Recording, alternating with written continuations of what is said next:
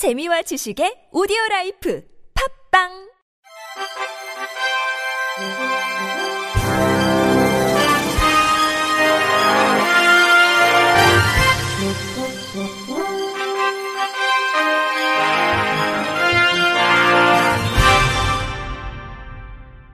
청취자 여러분 안녕하십니까? 11월 23일 월요일 KBRC 뉴스입니다.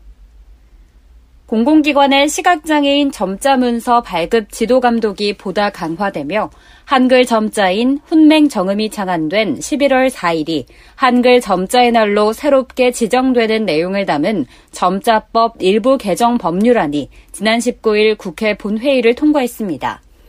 이번 개정안은 국민의힘 정희용 의원과 김예지 의원이 각각 대표 발의한 개정안을 조정한 대안이 반영됐습니다. 현행 점자법에서는 국가와 지방자치단체, 공공기관은 시각장애인이 요구하는 경우 일반 활자 문서를 동일한 내용의 점자 문서로 제공토록 하고 있으며 장애인 차별금지법에서도 장애인의 정보 접근의 의사소통을 위한 정당한 편의 제공 수단 중 하나로 점자를 명시하고 있습니다. 하지만 공공기관 등이 점자 문서를 제공하지 않는 사례가 속출해 시각장애인의 접근성은 떨어지는 실정이며 시각장애인이 재판부에 점자 판결문을 요구했으나 점자 변환 기기의 미비를 이유로 거부당해 소송을 제기한 사례도 발생한 바 있습니다. 이에 개정안에서는 매년 공공기관 등에서 시각장애인에게 점자 문서를 요구받은 현황과 제공 실적을 행정정보 공표 제도에 따라 공개하도록 했습니다. 또 시각장애인의 점자 사용 권리를 높이고 점자에 대한 국민의 관심과 이해를 높이기 위해 매년 11월 4일을 한글 점자의 날로 지정했으며 한글 점자의 날이 속한 주간을 한글 점자 주간으로 정해 국가와 지방자치단체가 한글 점자의 날 기념 행사 등을 실시할 수 있도록 했습니다. 김혜지 의원은 전자문서 시대가 도래했지만 시각장애인의 공공기관 발급 문서에 대한 접근성은 여전히 낮고 이에 따라 개인정보 노출 문제도 심각한 상황이라며 이번 본회의에서 통과된 점자법 개정안이 시각장애인의 공공기관 문서에 대한 접근성 제고에 기여할 수 있을 것으로 기대한다고 말했습니다. 한국 마이크로소프트는 SK텔레콤, 한국장애인 고용공단과 함께 접근성을 위한 AI를 주제로 온라인 세미나를 열고 마이크로소프트의 인공지능과 인텔리전트 클라우드를 활용한 여러 접근성 지원 기술을 소개했다고 밝혔습니다.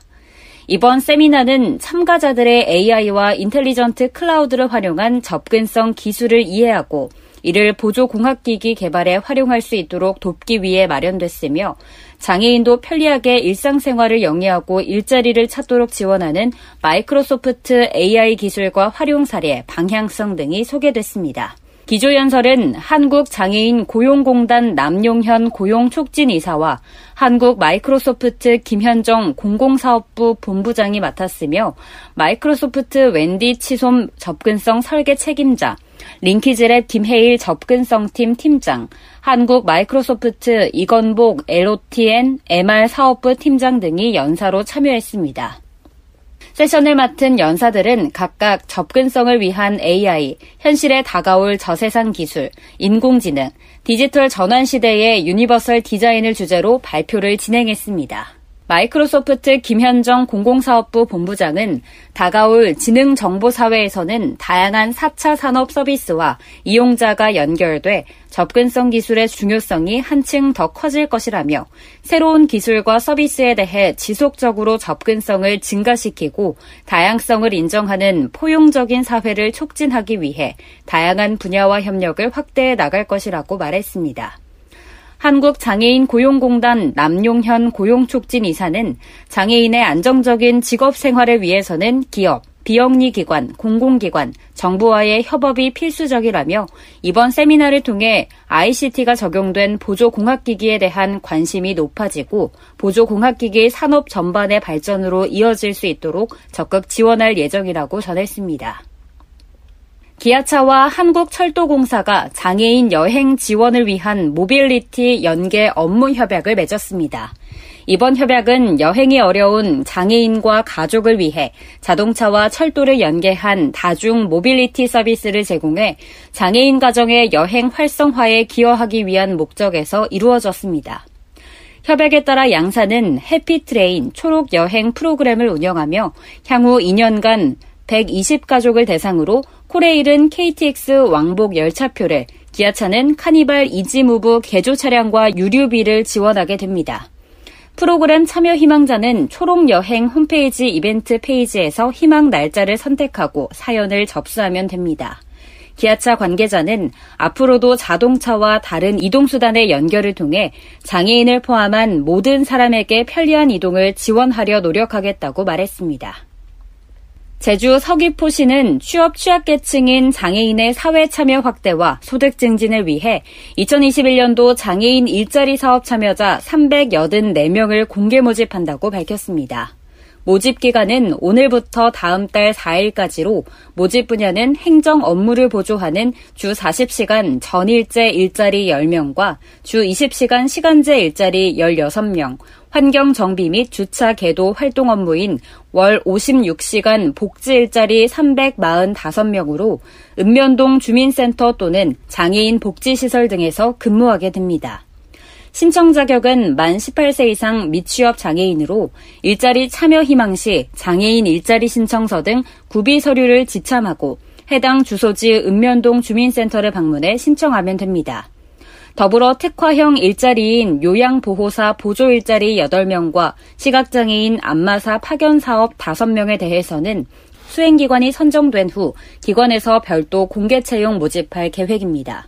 장애인 일자리 사업 참여자로 선발되면 내년 1월부터 12월까지 업무를 수행하게 되며 기타 자세한 내용은 서귀포시청 홈페이지 채용 공고의 모집 공고에서 확인할 수 있습니다. 서귀포시 관계자는 이번에 추진되는 2021년 장애인 일자리 사업이 코로나19로 어려움을 겪고 있는 장애인들의 생활 안정에 도움이 될 것이라고 말했습니다. 요즘 곳곳에 세워진 전동 킥보드 많이 보셨을 텐데요. 아무 곳이나 방치된 전동 킥보드가 시민들의 통행에 방해가 될 뿐만 아니라 특히 시각장애인들에겐 큰 사고로 이어질 수 있는 위험 요인이 된다고 합니다. KBS 이유민 기자가 취재했습니다. 중증 시각장애인 이차용 씨는 두 달 전 길에서 넘어져 치아가 깨졌습니다. 길 위에 점자 역할을 하는 유도 블록에 놓인 전동 킥보드에 발이 걸려 넘어진 겁니다. 이차용 시각장애인 유도 블록에 그게 있다는 자체가 이제 상상을 못하니까.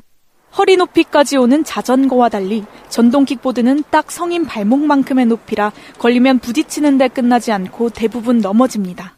이차용 시각장애인 이렇게 가다가 걸리면 네. 몸이 쏠려버리니까 아. 무심코 놓고 가는 게 네. 저희한테는 그게 지뢰밭이에요. 아무데나 세워둔 전동 킥보드로 인한 민원이 이어지면서 지자체와 운영업체는 뒤늦게 주차 제한 구역을 지정했습니다.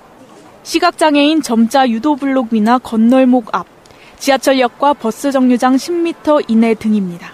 잘 지켜지고 있을까? 버스 승강장에서 불과 2m도 떨어지지 않은 곳에 전동 킥보드가 세워져 있습니다. 주차 제한 구역에 세워둔 것인데 처벌 규정이 없다 보니 실제로 지켜지지 않고 있는 겁니다. 지하철역 인근은 물론 건널목 신호등색을 알려주는 시각장애인 음향 신호기 앞까지 전동 킥보드가 점령했습니다. 오병철 동서울 자립센터 소장. 이거 지팡이도 이렇게 보행하면 이렇게 바닥에 너무 이렇게 너무 낮게 있거나 아니면 무릎 정도 있는 경우에는 걸리기도 하고 안 걸리기도 하고 좀 더좀 좀 어떤 일정한 공간에서 주차할 수 있으면 좋겠고요. 당장 다음 달 10일부터는 원동기 면허가 없어도 전동 킥보드를 탈 수 있어 이용량은 더 늘어날 걸로 보입니다. 하지만 제한구역에 세워진 전동 킥보드를 견인할 수 있도록 하고 견인비는 운영업체에 물리는 서울시 조례 개정안은 내년 시행을 목표로 추진 중입니다. 현실보다 늦게 변하는 규제와 인식 탓에 시각장애인은 오늘도 지뢰밭을 걷고 있습니다. KBS 뉴스 이유민입니다.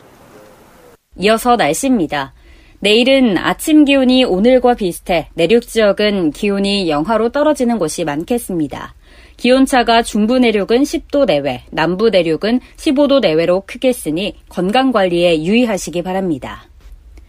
이상으로 11월 23일 월요일 KBRC 뉴스를 마칩니다. 지금까지 제작의 류창동, 진행의 김예은이었습니다. 고맙습니다. KBIC.